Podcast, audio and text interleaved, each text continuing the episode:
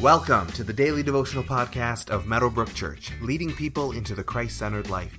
For more information about who we are, find us online at www.meadowbrook.ca.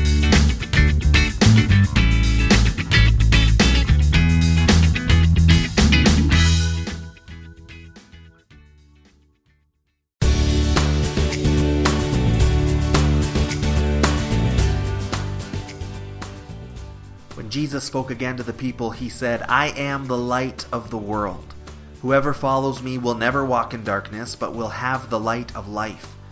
The Pharisees challenged him, Here you are, appearing as your own witness, your testimony is not valid.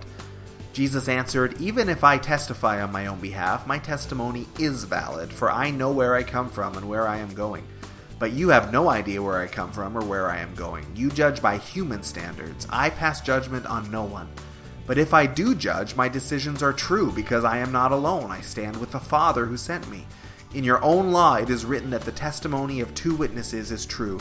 I am one who testifies for myself, my other witness is the Father who sent me. Then they asked him, Who is your Father? You do not know me or my Father, Jesus replied. If you knew me, you would know my Father also. He spoke these words while teaching in the temple courts near the place where the offerings were put. Yet no one seized him because his hour had not yet come. John chapter 8, verses 12 through 20. If you've ever been in a pitch black room where somebody suddenly flicked on the light, you know that light suddenly showing up in a dark place is not always welcome. It can actually hurt when light suddenly shows up in the darkness because we're not ready for it. Of course, we adjust and it becomes a welcome thing, but that might not always be our first reaction to light in the darkness. Jesus makes another of his many bold claims here I am the light of the world. Light is something in the Old Testament that is consistently associated with God from the very beginning of creation. God is light, He radiates light, He brings light, He gives light, He is light. Jesus claims to be light, the light of the world, suggesting there is no other light but Him. Jesus comes to illuminate us and to guide us and to bring us out of darkness, to push the darkness of our lives back. But, like a light switch suddenly getting flicked on when you're sound asleep, this light is not welcome by everybody. The Pharisees challenge him. They can't challenge him on much, so they land on a minor point of order. God's word says that testimony is only valid if it comes from more than one source. If I claim my neighbor wronged me and he claims he didn't, we're at an impasse, so God's word says there must be more than one witness. Jesus claims, first of all, that his unique makeup means that he actually doesn't need any other witnesses, but for the sake of the Pharisees, he does have another witness, the Father in heaven.